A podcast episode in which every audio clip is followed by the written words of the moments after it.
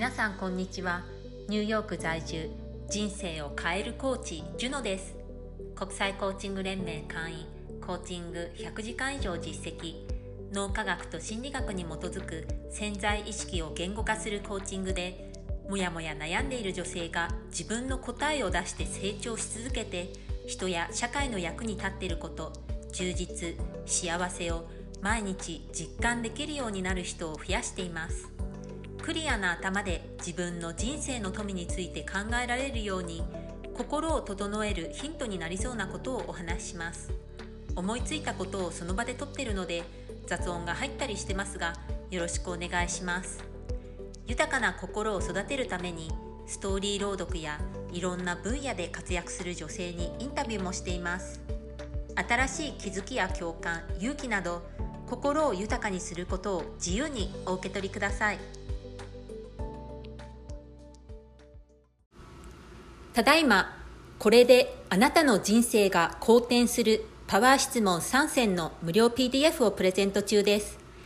もやもや悩んでて人生を変えたい人好転させたい人もっと有意義な人生を送りたい人は概要欄にあるリンク先から受け取ってくださいね。プロフィール詳細欄にもあります。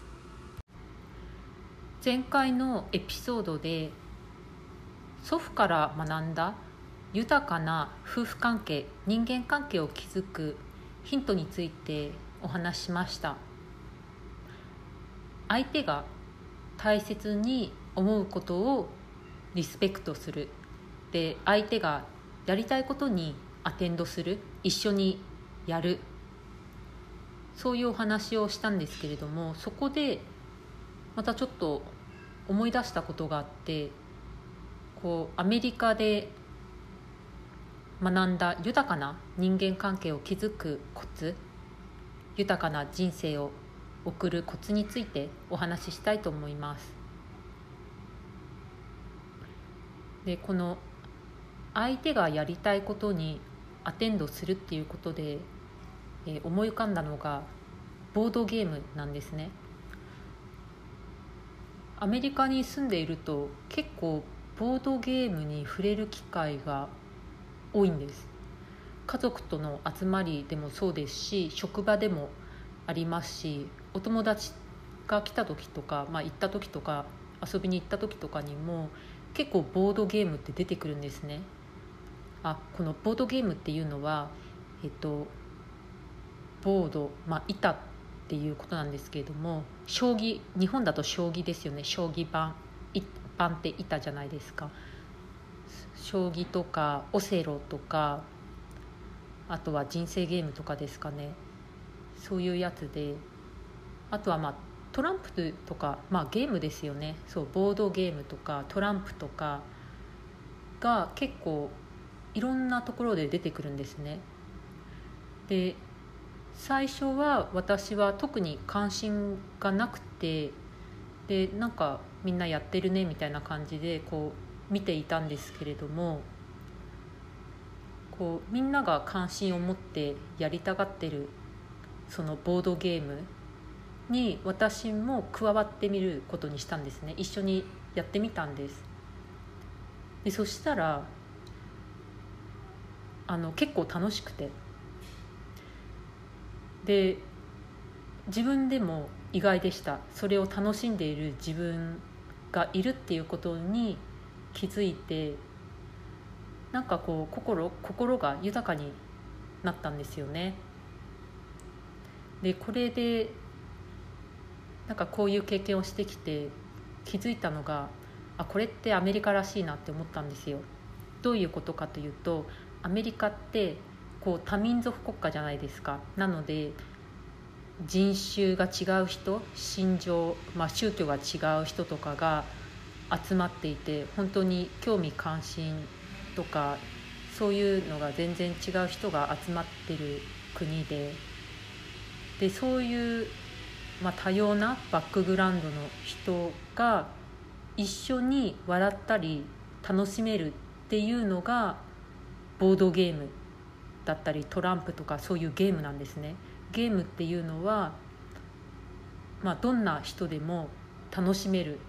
年齢も超えても楽しめる。だからファミリーの集まりでも出てきたりするんですね。であともう一つ気づいたのは英語がよく分かんなくても楽しめるんです。会話とかですとやっぱりこうネイティブ並みの英語力がなかったりするとなんか一緒に笑えなかったりするんですよ。特にこのスラングとかあとは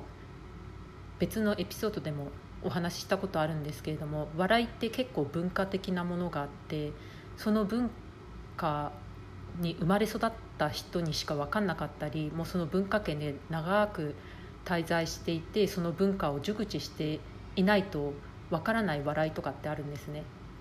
なので結構外国人でその現地の言葉や文化に熟知してるレベルまで行っていないと一緒に笑えなかったりするんですよ。そうすると会話もこう楽しめなかったりするんですね。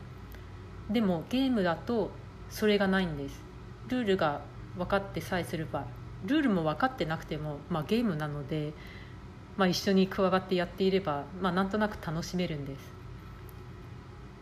なので